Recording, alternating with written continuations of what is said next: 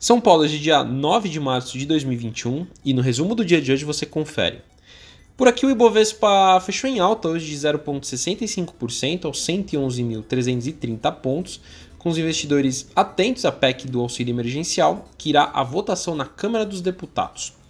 Destaque do dia ficou com a notícia de que o setor de serviços do país cresceu 0,6% em janeiro, quando comparado com dezembro de 2020. Vale lembrar que o mercado esperava algo em torno de 0,1%. Outros destaques na ponta positiva: as ações da Magazine Luiza com alta de 1,26% a R$ 23,39. A companhia divulgou resultados hoje com um lucro líquido de R$ 219 milhões, com alta de 30% quando a gente compara com o quarto TRI de 2019.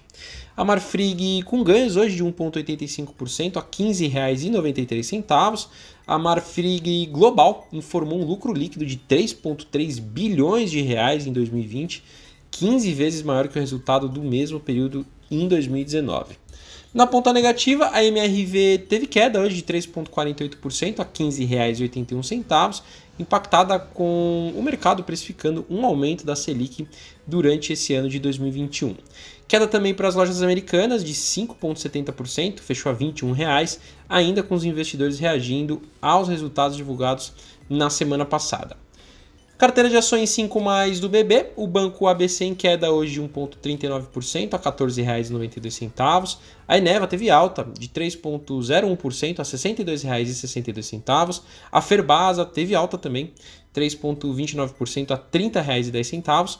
A Porto Belo operou com ganhos de 2,22% a R$ 9,22. E por fim, a Vale caiu 1% a R$ 98,67. O dólar hoje fechou com alta de 0,24%, cotado a R$ 5,79. Indo para o exterior, as ações asiáticas fecharam mistas, com os investidores à espera de definição quanto ao pacote de estímulos nos Estados Unidos. No Japão, o índice Nikkei fechou com ganho de 0,99%, mas na China o Shanghai Composto caiu 1,82%.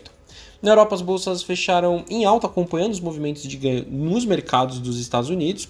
O índice pan-europeu Stock 600 ganha de 0,76%. Por fim, as bolsas americanas fecharam com ganhos, com os investidores atentos também a mais estímulos à economia do país. Dow Jones ganha de 0,10%, Nasdaq ganhos, subida forte de 3,30% e o S&P 500 avançou 1,42%. Bom, sou Fábio Capone do BB Investimentos, diariamente estaremos aqui no resumo do dia do mercado para você. Até a próxima!